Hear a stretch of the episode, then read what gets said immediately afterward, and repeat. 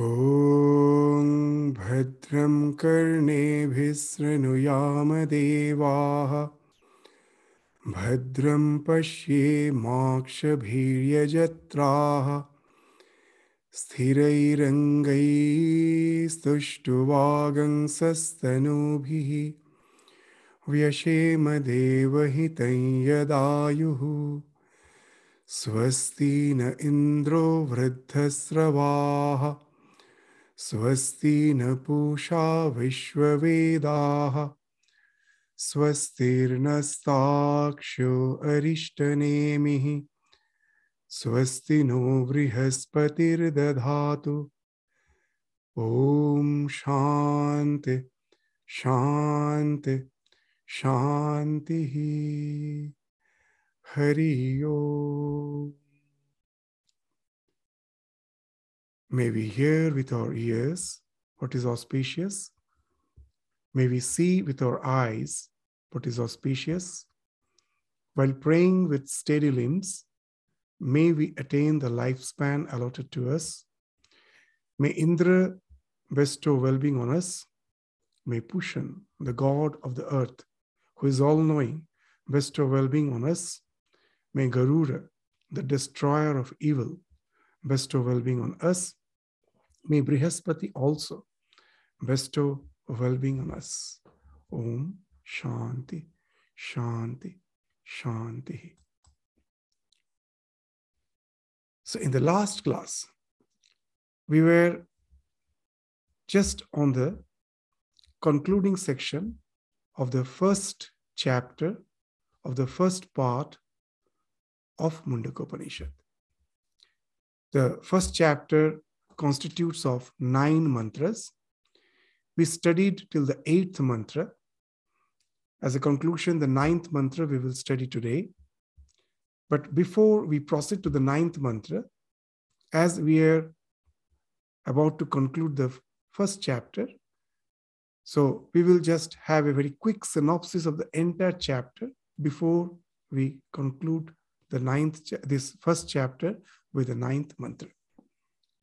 So, as you may recapitulate, that Mundaka Upanishad belongs to the Atharva Veda. So, like all other Upanishads, it teaches the Brahma Vidya, the knowledge of Brahman. So, the Upanishad, the you know, the Vedas have the two sections, the Karma Kanda and the Jnana Kanda. The most of the Vedas are related with the various yajna sacrifices, how to do them, and what's the result that ensues when you do those sacrifices perfectly. The concept of heaven we find there that when you do those sacrifices, those yajnas perfectly, and also follow all the dictums, the do's and don'ts, the vidhis and nishedas, as has been prescribed in the Vedas, that can lead you after the post mortem existence, as a post mortem existence after your death to heaven. So that was the idea prevailing. And then we find that in the same Vedas, a section is developing, which as if is the conclusion of the Vedas, where through all the yajnas, when the chitta shuddhi happens, all the knowledge, though it may result in all sorts of abhyudaya, means social upliftment, even in the present day, with all our academic, academic knowledge, we are not thinking of spirituality. The academic knowledge we study with the aim, with the goal to have some worldly achievements. But one thing we cannot deny that in the process of learning, whatever may be our goal, we are regimenting our mind.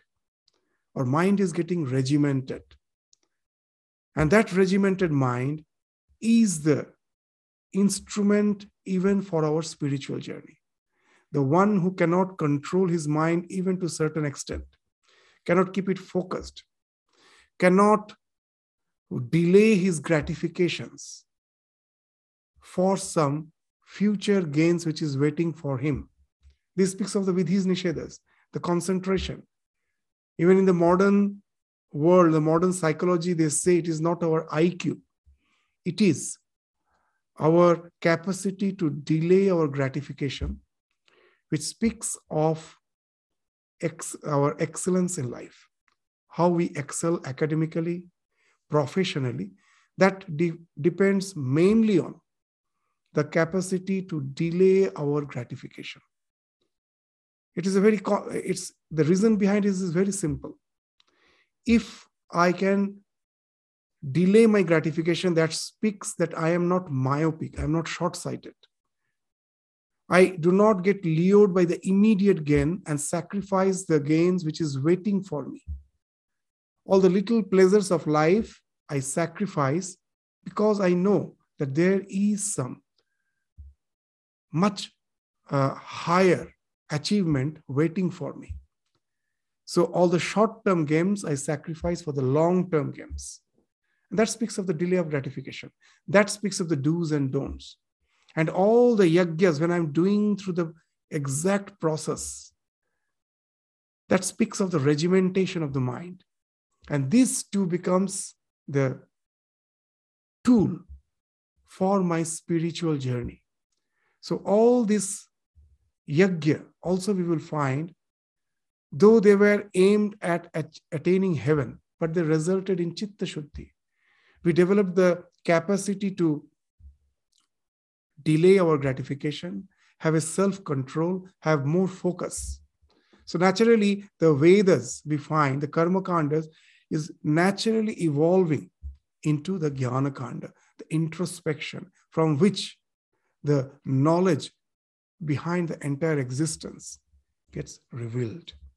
So, all the Upanishads speaks of Brahma Vidya. This Mundaka Upanishad also, like any other Upanishad, is going to teach us that knowledge of Brahman, the ultimate reality, knowing which everything else is known. Now, the word Mundaka, as you may remember, is derived from a root in Sanskrit which signifies mundana, means shaving, shaving the head. Literally means shaving the head. In that way, it actually the Upanishads were meant for the sannyasin who have renounced all actions prescribed for the householders and devoted themselves to the cultivation of Brahma Vidya. So that's one sense, but it's a, it's, it's a limited sense. The real idea is the, the Upanishads has the sharpness of a razor. The instructions given in the Upanishad has the sharpness of a razor and it cuts off avidya or the ignorance to take you to the realization. So that's the broader meaning. So that's what the Mundaka Upanishad means. From the Mundaka Upanishad, the word Mundaka is derived from Mundana, which means the shaving off the ignorance, cutting off the ignorance. So, like some other Upanishads, in many of the Upanishads, we will find the instruction is given in the form of dialogue. So, here also we will find at the very inception, the Upanishad starts with a dialogue between the, between the disciple and the teacher. The name of the disciple is Shaunaka. He approaches his teacher, who is established in Brahma Vidya. His name is Angirasa. He has followed the tradition, the parampara, his parampara as well as Brahmavid. Following the tradition, he has went to the realization. The spiritual tradition speaks of all the instructions that has come came down through the lineage spiritual lineage there are two lineages one is the biological lineage where the genes are transmitted from the father to the son and another is this spiritual lineage where the spiritual instruction is transmitted from the teacher to the student that's why the one who gets initiated in the knowledge of Brahma Vidya is called Dvija. The Brahmin is called Dvija. Brahmana, the one, this word Brahmana also came from Brahma. The one who is engaged in Brahma Vidya. The word Dvija means the second birth. That I was first born as a biological child, and then when I go to my guru, the second birth, the spiritual birth, that's the Dvija, that's the second birth. So here, this Shaunaka as if is approaching the teacher. And he either what word has been used in the Upanishad. We are not going to the entire mantras again, as we have already studied. The word, this particular phrase, which is very significant, is Bidhivat Upasanna. Following the proper prescriptions, he approached the Guru. So, what are the proper prescriptions? That you have to be qualified. It's not mere curiosity with which you, you, have, you can approach this knowledge. You have to have some qualification because this is not mere intellectual knowledge. It speaks of internalization. All the ideas which will be spoken of that has to be internalized and has to be transformed into your life itself. The life should become a living commentary of what has been spoken, spoken of in the scriptures. So that's why you need some qualification. So what are those qualification? The shankaracharya in his commentary speaks of the sadhana chatushtaya. The fourfold spiritual practices we should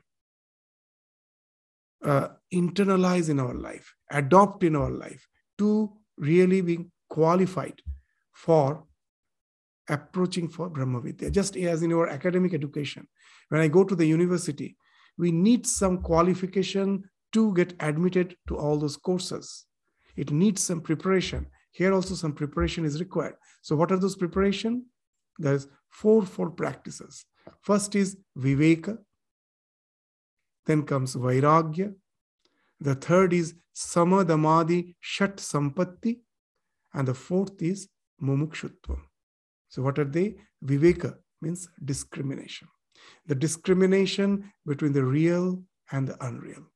As long as we are infatuated with the life, we take this sensate world to be the real. But it needs a little common sense to understand that everything is flowing nothing is going to stay permanently. So if that's the th- if that's the case that if everything is flowing whatever has nature has given me today will be taken away again. Nothing is going to stay with me permanently. So if that's the thing if jagat is anitya is there something which is nitya?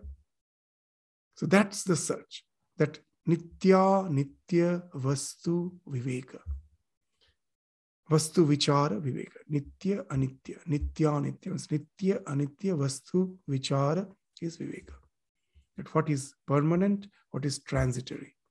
If i know that there is as a substratum something permanent behind all this change behind all this flow this flow is just a mere projection of something which is permanent then naturally i will try to renounce this which is transitory and try to get established in the truth which I am and which is everlasting, which was, which is, which will be, which is the only Satya.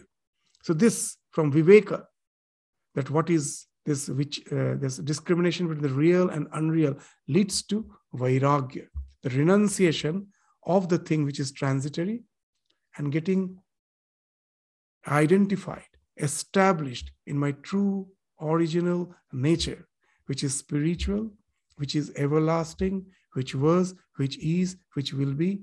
Nothing can annihilate it, nothing can destroy it.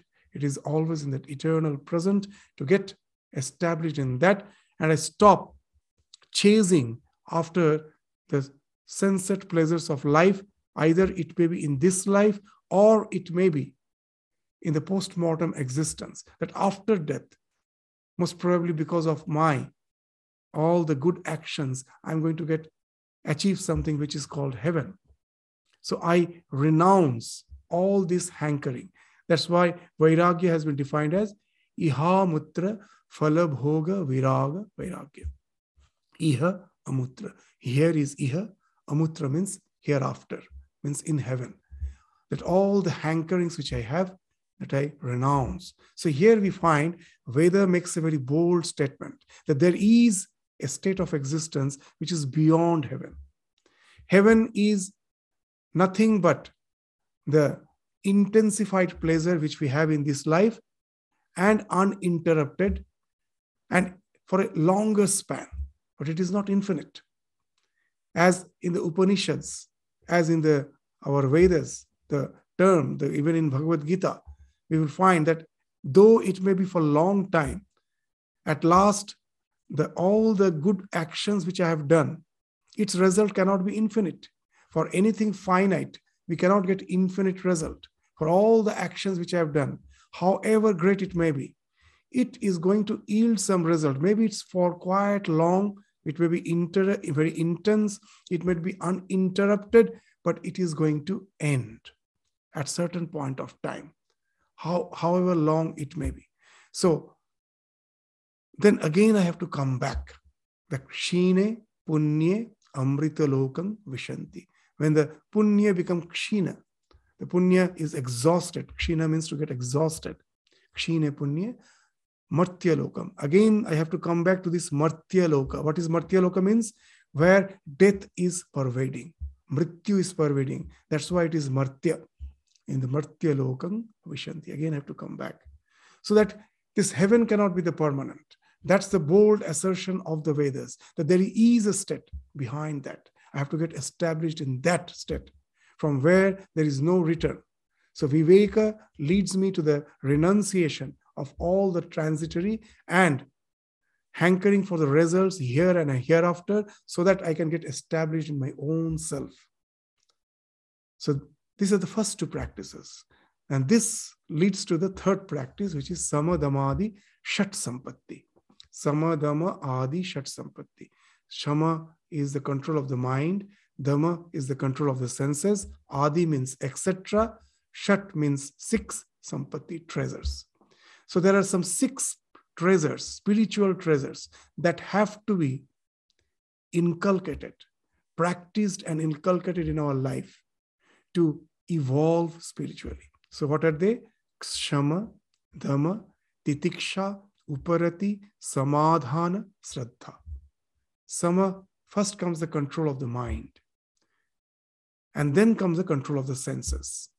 That in the Western world, we find that the assertion is that the psychological the, the psychology asserts that you shouldn't uh, suppress your instincts.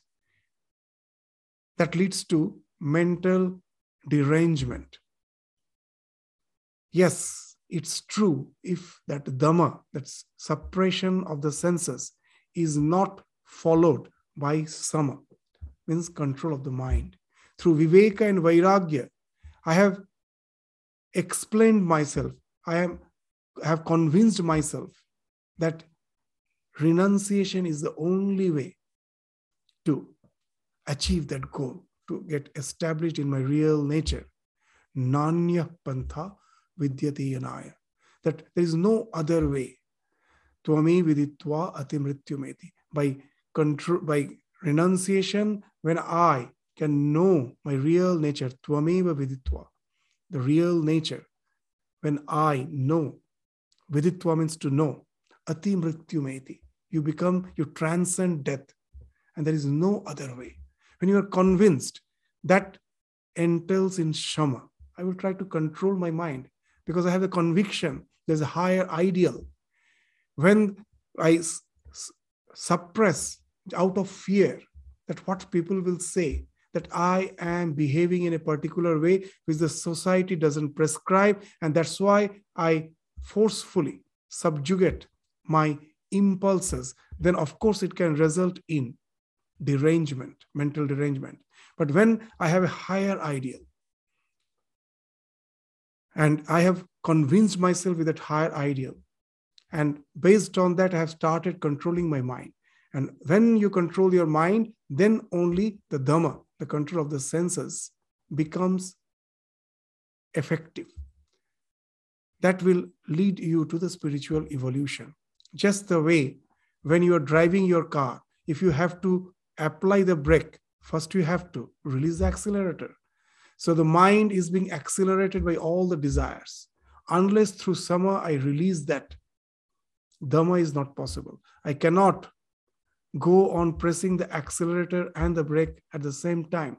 It will derange the system, damage the system. So, sama is like relieving the accelerator, releasing the accelerator. Dhamma is applying the brake. And then for that, after that comes titiksha. So all this process is not easy. We have to go through lot of struggle at the beginning. But for that, we should have the capacity to endure. As Shankaracharya in Vivek Chudamani has defined, what is titiksha? Sahanam sarva dukkhanam apratikara purvakam chinta vilaparahitam sa titiksha nigadyate. That I don't react. Because in this life, the more I react, the more I get disturbed. So I start to end, what is, uh, endure all sorts of suffering, whether external or internal. But that also not with complaints. Sahanam sarva dukkhanam apratikara purvakam. I endure without trying to mend, apratikara, without trying to rectify. Chinta, the next line is very important. Chinta vilapa rahitam. Without worries, without complaint. That is important. The mind should be at peace. Then it leads to titiksha. So this is the third practice. The fourth is uparati. As we have already uh, that previously discussed, that even after so much of endeavor, we will find now and then the mind is going in its old ways. So I should have patience and bring it back again and again. Like a restless child going hither and thither, the parent is there to cajole it and bring it to the proper track. So the mind is also like that small child, restless child. Again and again, it has to be cajoled and brought back to the mainstream uh, where for which you have already resolved to Uh, proceed, the path in which you have resolved to proceed, you bring back the mind and continue. That is uparati. So when you get established in this gradual practice, that will lead to samadhana. Samadhana means samadhi. Gradually, we'll find that the mind has become focused. So it doesn't happen in a one day. So many who start spiritual practice, we find nowadays there are many spiritual teachers who will be advertising that samadhi is something instantaneous. Just by a little some breathing practice uh, and some mudras, uh, we can take you to some very, very high state of realization know it for certain. The scriptures again and again have indicated the kshurasya dhara nishita duratyaya. In Kathopanishad it is there. It's not an easy path. It's just like walking on the razor. Durgam pathastvat kavayo vadanti. Those who have already traversed this path, the kavi, who knows the rhythm, the laws behind the universe. Kavi means we generally translate as poet. What poet does? he will be rhyming the words. But the real Kavi is who have found out the rhythm behind the universe, the eternal laws behind the universe. So these realized soul are the Kavi. So they have traversed. They know it's not easy. But at the same time, it's very difficult, but not impossible. It is very, very difficult, but not impossible. We have to have that purity, patience, perseverance. And it's a very, very assiduous process. As Swami Vivekananda used to say, that the spiritual evolution is just, just is not like the falling of the rain, the torrential rain. I see the rain is falling and the ground is getting wet. It's something palpably visible. It says the spiritual evolution is never like that. It is just like the falling of the dews. When it has fallen, I don't know. But when I'm just walking on the ground, I feel that it's wet. It, has, it was not noticed. It's a very, very gradual process. Just like the way a score stone, which is lying in the bed of the river, the water is flowing over it. Anytime you just look at it, there is no change, but the change is happening. Maybe it will take decades or maybe a century. And at last, that stone which was coarse which had lot of irregularities that has become perfectly smoothened it has no angularities now it has become like a shiva linga all the angularities has been softened it has been smoothened it has become just a smooth rock. So at any time it was not visible, but the change was happening. So the spiritual practice is also like that. It has to go on. It is not going to yield result immediately, but it will yield result in time. The transformation will happen. And for that, I need Sraddha, the last, the, of the six, the last practice. That if I just, after starting my practice, after a few days, I find there is no change, I say all these are bogus, nonsense, then I am not going to get any result. Just the way when I go to the doctor and he says that go on taking the medicine, it will take time. After, in most probably some few weeks or after a few months, you will get the result.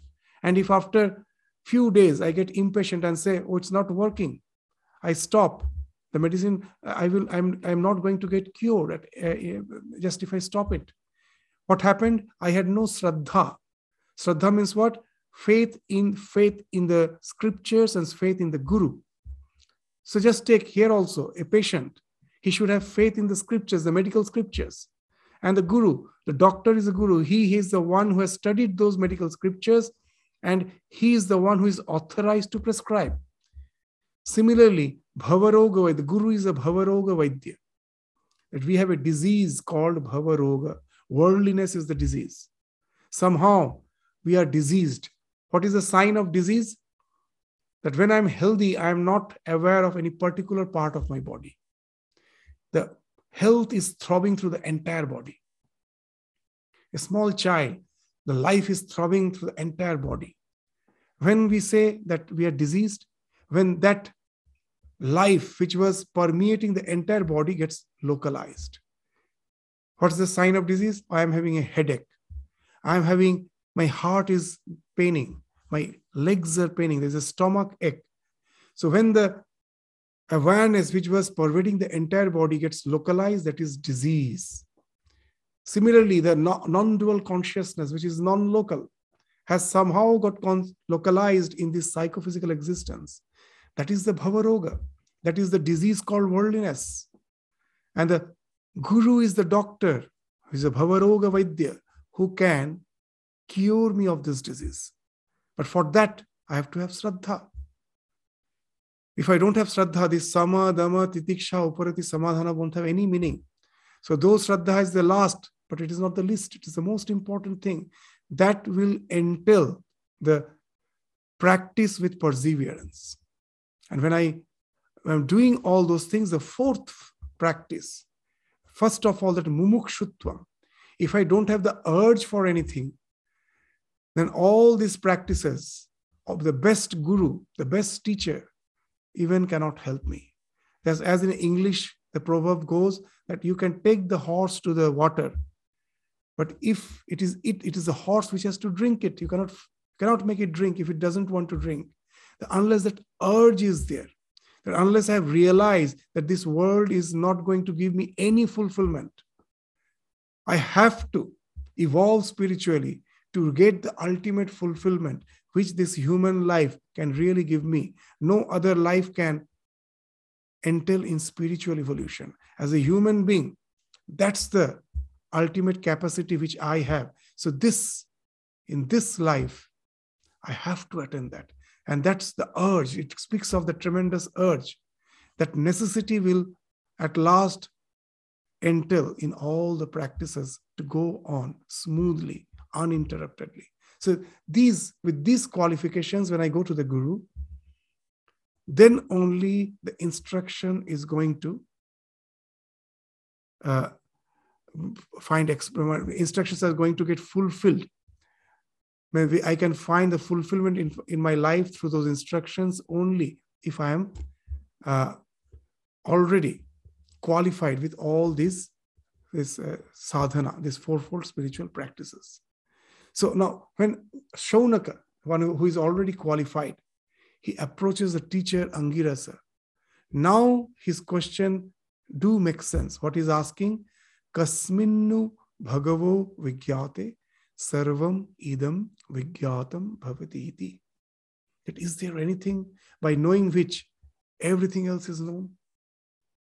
Now we will find Angiras finding Shaunaka as an qualified student, he will start instructing him in the knowledge of Brahman, the Brahma Vidya.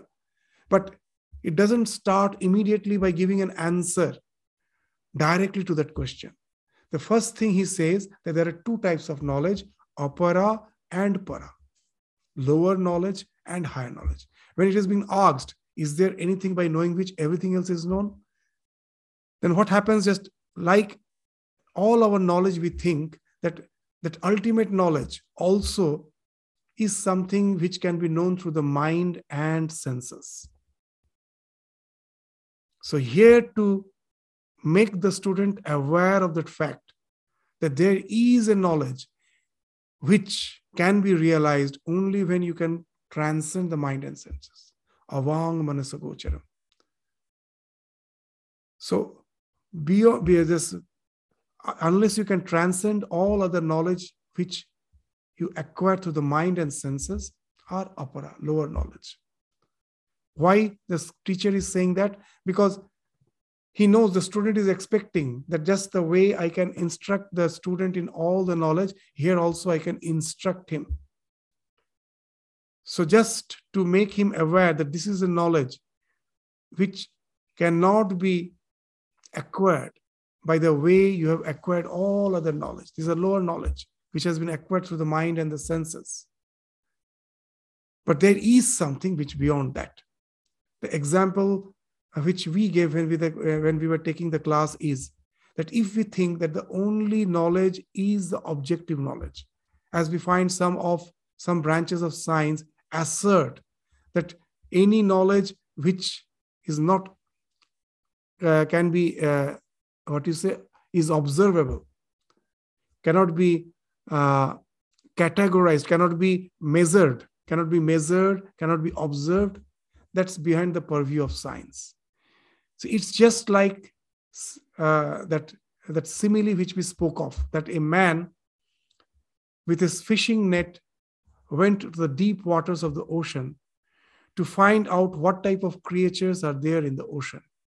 He threw the net and pulled it up and he saw many many fish and other creatures where uh, he just fished out he brought through his net and then he studied them all and came to the conclusion that no creature in the ocean is smaller than two centimeters. So, what it speaks of, the whole of the net, that the, this the net has a lot of this, it is made of these meshes of holes. Each hole is of the dimension of two centimeter.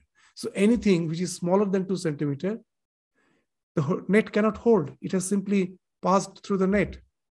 But now, if I say there is no creature in the ocean which is smaller than two centimeter, it's just like saying there is no nothing which is beyond the purview of mind and senses.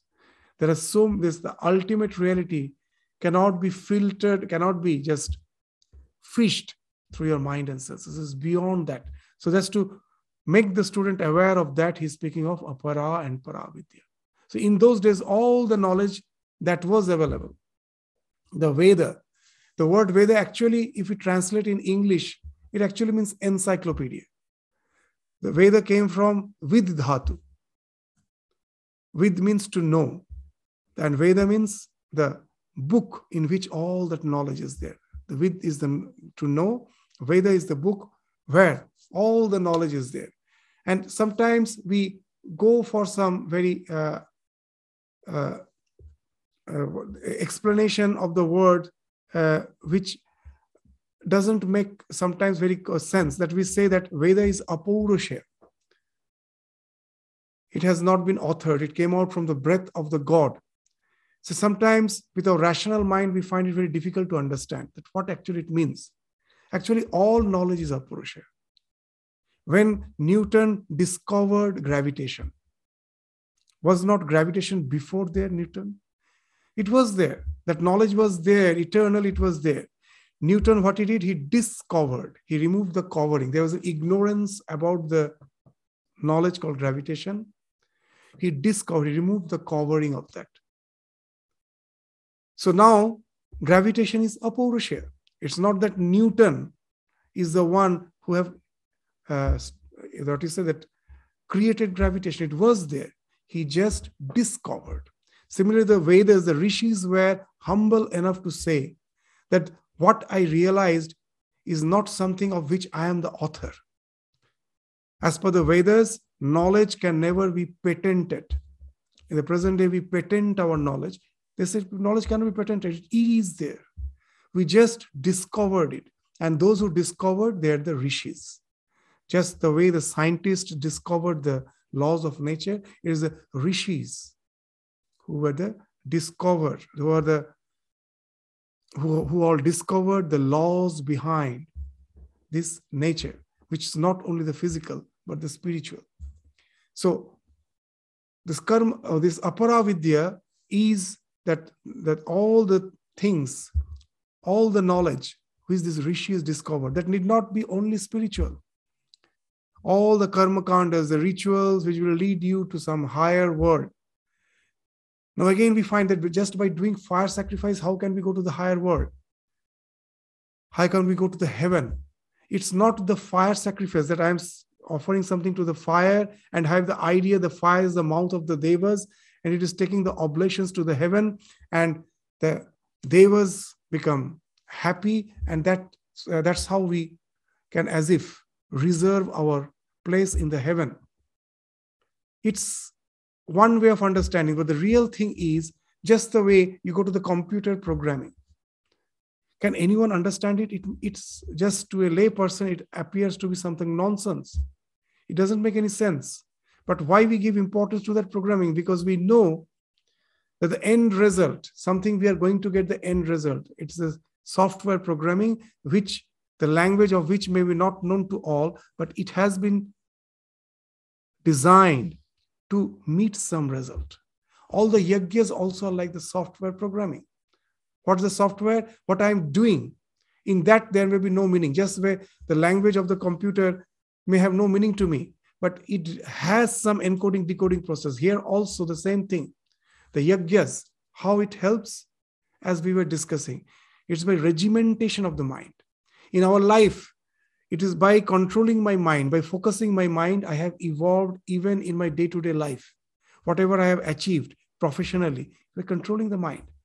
So here also Yajnas actually speaks of that programming by which you are controlling the mind naturally it speaks of higher states of existence, higher levels of existence. And that's the post-mortem existence which has been spoken of. So this Vedas is full of these karma kandas. So all these Vedas, and to study the Vedas, you have to study some Vedangas, some auxiliaries. Just to learn the English language, I have to know its grammar. I have to know it's the etymology, the words. See, similarly, for the studying, before studying the Vedas, there were all these six types of auxiliary, auxiliary ancillaries. What were they? This Siksha, Kalpa, Vyakarana, Nirukta, Chanda, Jyotisha that we studied. So all this, so Shiksha means the science of pronunciation, Kalpa means the science of rituals, Vyakarana, the grammar, Nirukta, the etymological meaning of the words, Chanda, the various meters used for rhyming. That when I am chanting, the chanting has to be done in special in some type of rhyming. So all those rhymings are the chanda, jyotisha. There's all those yajnas have to be done at particular time. For that, you have to know. This have to calculate the exact time for the yagyas So that's why the astrology developed. So all these were the auxiliaries which were needed to do the yagyas which has been prescribed in the Vedas. So these all are aparavidya. These all related to the sunset world. After saying that, now the Angiras, the guru, will indicate that what is para. Atha para yaya tat aksharam adhigamyate. That there is something which is called akshara.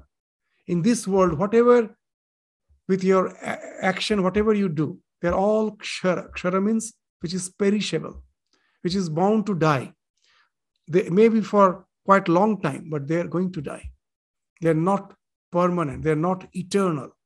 But there is something which is akshara. Behind all this uh, flow, all this transitory existence, there is something which is imperishable. And that imperishable existence is being projected as this world. So the paravidya is that the supreme knowledge is that which can lead to the realization.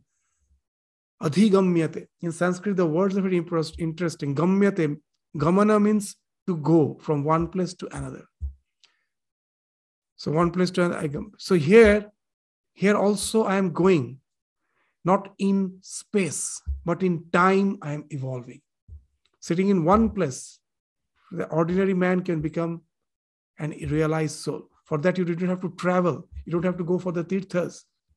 You don't have to be bahudaka. Bahudaka means the one who has drank the water. Udaka means water of many, various tirthas. Bahu, udaka. After traveling at last, you have to realize that I have to sit down and contemplate and go to that realization. That becomes kuti chaka. So these are the terms even in the gospel Sri Ramakrishna is using. And through that process, you go to, you attain that something for which no traveling is required. That is adhigamana. That is traveling in time, not in space, sitting in one place, gradually evolve to that. So that's adhigamana. So that's paravidya. By through all these spiritual practices, you get established in it. That's what adhigamana. So tat aksharam adhigamyate. So that was spoken of in the fifth mantra. And then we find from the seventh to the ninth mantra. So Brahman, the goal of the higher knowledge, which is the ultimate cause of this universe, is being stated. The first, in the seventh sloka which we studied, what it speaks of, the seventh sloka, that to give the idea that it is the same imperishable Brahman which is being projected as this world. It is not that he has created something with some material which is apart from him. Just the way the potter makes pot with clay. So clay is the upadana karan, is the material. And he himself is the efficient cause, the nimitta karana. So to say that he, the ultimate reality is both the nimitta karana as well as the upadana karana. This seventh sloka we studied. What's that? Yathurna nabhi srijate grinhate cha. Just the way the spider from its itself projects the cobweb. For the cobweb, it doesn't need any other material. It comes out from its own body. Yatha prithivyam oshadhaya sambhavati. Just as the plants and herbs comes out from the earth. Yatha sata purushat keshalomani. Just the way the hairs grow in our body. Tatha aksharat sambhavati vishwam. Similarly, from that imperishable reality, the entire universe has came out. So now the question was, what is by what is that by knowing which everything is known? So if you know the akshara from which the entire creation has been projected, you know everything.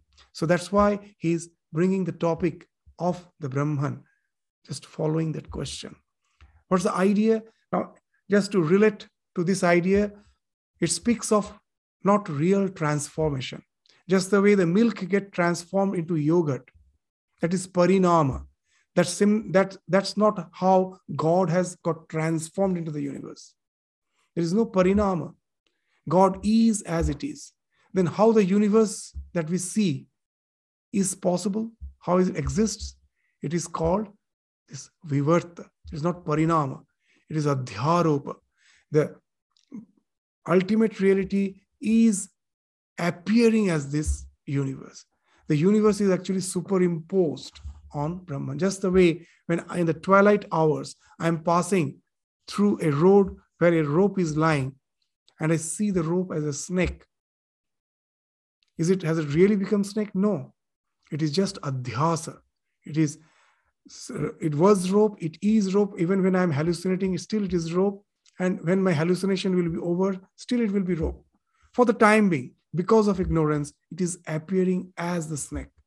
So now you will understand that this sloka speaks of adhyasavada, not parinamavada. That the thing which I'm seeing as the universe is actually projection. because of ignorance. So he's both the, now you will understand why it is being mentioned, he's both the Upadana as well as the Nimitta Karana.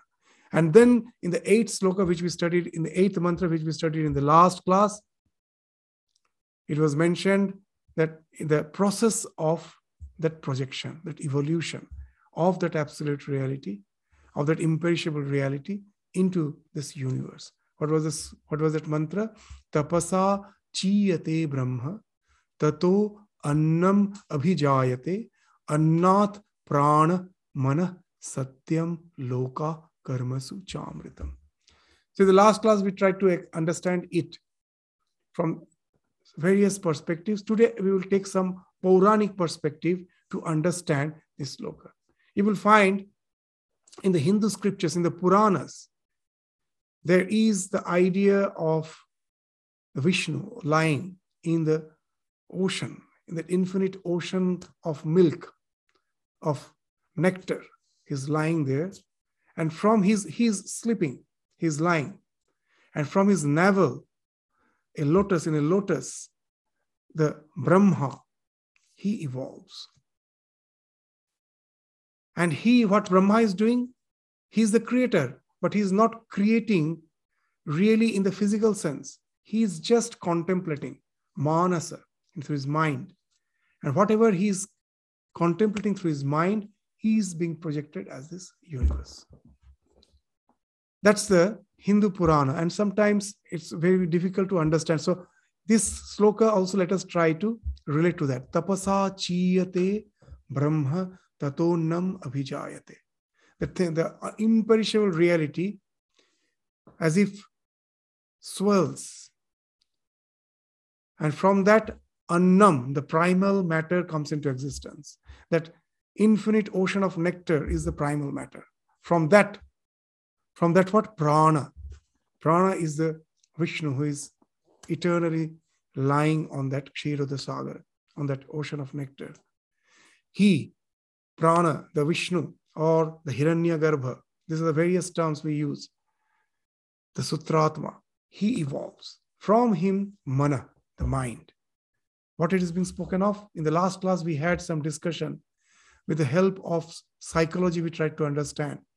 With a, that here also let us try to understand that the ultimate reality first finds expression as the primal matter. What's the primal matter? That primal matter, again, finds expression as Vishnu. Very interesting. We'll give the example that when you are sleeping, see, Vishnu is also sleeping. He's the collective sleep state of the entire existence. He's sleeping. That what individually is my sleep state, the collective sleep state is the Vishnu. Now, to understand the state of Vishnu, as we gave that example, when I'm sleeping, is my mind vacant? No. All the ideas, piecemeal ideas, are there lying dormant. When I see a red flower, that example I was giving, the redness is perceived in one center, the shape of the flower is perceived in another center, its smell in another center. That if I have a touch it, the texture in another center. So all these being perceived in different centers of my brain. They all get activated when I wake up. They were all lying dormant. And now they all synthesize to give me a sense of whole, that is a flower. The flower as a whole is never perceived. What we perceive is these piecemeal perceptions. So Brahma is lying, the primal matter is all those tanmatras, the piecemeal perceptions. The moment he wakes up, what is being, being done? Now all these, now that all those which were dormant, through perception, they become visible, isn't it? So the mind, what it is doing, it is now synthesizing all those things. First, all those perceptions will be there, just like the search engine. In the search engine in your computer, you give your suggestions, and from the internet, you get all the results. So all these suggestions, red, uh, the shape, the smell, the color, all these are given in the search engine called mind, and the buddhi gives the result that it is a rose, red rose. So from where that idea of red rose come, it was already there in the mind. When you wake up in the search engine, all the suggestions are given. The idea of the red rose, which was already there in the mind, now it evolves, and that comes as illumination in the mind. The same, the same thing is being spoken of at the very inception of the creation. From the tapasa, the first, all this, the ideas, the dormant ideas are there, and this finds expression as the Brahma who is contemplating with all the things, that all the perceptions that I'm going to see is something which is in the collective mind. The idea of the collective mind, we gave some indication even in the last class. What? That when I see a red flower, that redness is a, my projection of my mind. Now, it's an hallucination. All what I'm seeing, the world is an hallucination. But very interesting we all are hallucinating in the same way. Otherwise, we couldn't have related in this world. If I would have hallucinated in one way, you would have hallucinated in your own way. What I see as red, if you would have seen as green, we could have never interacted. This no type of this interaction was possible. It's possible because we all hallucinate in the same way. What we are seeing is not reality, it is consensus reality. We all consent, we all vote if someone have some mental aberration nowadays they don't say mental aberration. They say he's bit different. You will, you will find you search in the internet if someone has some mental issues they say he's bit different. That's the exact term. Because he is hallucinating in a different way. Why we say we are sane he's insane it is just vote that as we all hallucinate in the same way we say it is reality. There is a consensus reality we, we are the majority, so we are sin. And he is bit apart from us, so he's in sin. So nowadays they don't use the word insane. He's bit different they use. So what it speaks of, that, that this abnormalities actually speaks of the consensus reality. And that speaks of the collective mind. Just the way the server computer connected with all the what you say these species personal computers so so you can as if uh, what you say that download the things. You can network the all the data from the server to all the pcs similarly like this collective mind is something like that. As a default all the perceptions which we are hallucinating in the same way we are getting. And that's why this world appears to be so that uh, uh, con- that, that the consensus reality is possible. So so real it is we see it as real we don't think we are hallucinating because there's a consensus reality behind it. We are all consenting. So that speaks of the collective mind. From that comes Satya. Means Satya means that when the perception has already happened. Satya, that anything has satta, when the perception has happened, that is the Satya. And based on this, all these perceptions, what we are doing, we are interacting with the world. We all are not interacting in the same way as per our interaction, we are accruing the results, and based on the results, we are in the various planes of awareness. Just the way an owl, for him, the night is the day because it sees infrared light, cannot see uh, the frequencies of light which is above red. So the world for the owl is the same world, but it is in the same place we are staying, but it is totally different. The night is day for it, and the daytime is dark for us, the daytime, uh, the, the owl's uh, night is our day. And so similarly, even the, some birds, they have they can have a tremendous power of hearing. The dog's world is totally different. The dog's world is black and white. If you see the black and white TV, that's the dog's world. It doesn't perceive color. So even in this world, you find, as per the animals are concerned, there are various lokas. And that's the idea of loka, which has been spoken of. Even after death, in our post mortem existence, we say that we go to heaven. Actually, it's not somewhere else, it is here. As per your actions, you are actually being placed in certain level of awareness, and that opens up a world for you. So, what has taken you there? Your karma, karma su how you interact with the satya, the world which you see, the consensus reality. On that, you accrue the result, and those results cannot be destroyed. They are amritam. Once the action is done, you're bound to go through that result.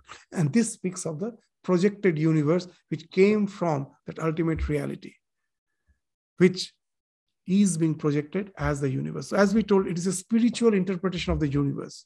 It's not going to interpret the world as per the by dissecting the matter. That how that's the way the perception is happening through our mind, the consciousness, the ultimate conscious principle is activating our mind, and the mind is perceiving the universe. And after it is being perceived, how we are reacting with it. And how that because of that interaction, how the results which we are accruing is resulting in various strata of existence. That's being indicated in the eighth mantra. The now the ninth mantra, just that's just the conclusion for this chapter. Let us read. It doesn't need much explanation. After saying this, the ninth mantra, what it says, Yah sarvagya sarvavit, yasya jnanamayam tapaha, tasmat tasmat etat brahma nama rupam annam cha jayate. Tasmat edat brahma nama rupam cha jayate. So yes, sarvagya, sarvavit. So these words have little difference. Sarvagya, Uh, we all think the sarvagya means all-knowing. Sarvavit also means all-knowing. Yes, both means all-knowing. But sarvagya means knowing everything in general. Just from the primal matter, from this all those piecemeal perceptions, the entire universe has evolved. This is knowing in general. Sarvavit, knowing everything in particular. Now, all the things which have evolved, how that particular thing has evolved, following what uh, type of mental process, that speaks of Sarvavit. So, the one who is the ultimate reality, he is Sarvagya. Through from him only the entire thing has been projected. So he knows everything in general, he knows everything in particular. That's why his tapas is jnanamaya. It is just knowledge. It is not something physical. As in the in the previous sloka also we were indicating, that's being directly stated here. That his tapas, that tapasa chiyate brahma, that tapas, that austerity is not something physical. It is jnanamaya, jnanamaya tapa. That it speaks of the omniscience of Brahman.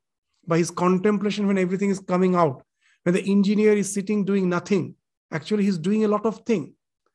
in his mind, the entire plan, the blueprint of the building is being imagined. When the building comes, from where it came, from the mind of that architect.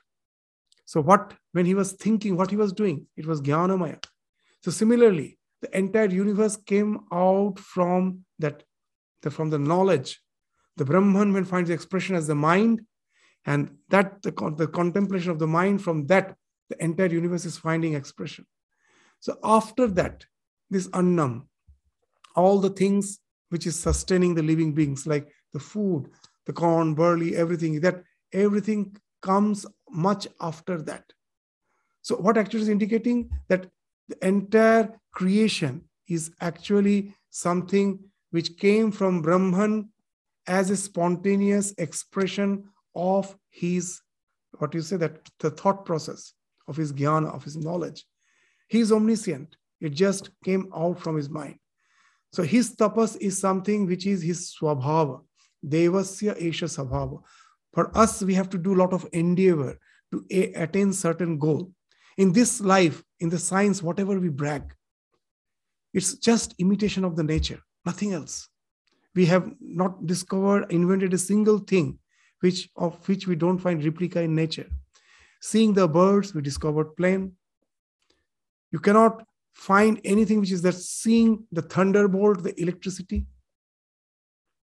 everything that nowadays we uh, are so brag of this medical science that so that we have achieved that a patient who is in coma can stay for can be sustained for years maybe uh, for years i can just somehow keep him alive and i think it is our achievement but it is again the imitation of nature just think when i am alive how many hormones, enzymes, all those is being uh, secreted in exact amount.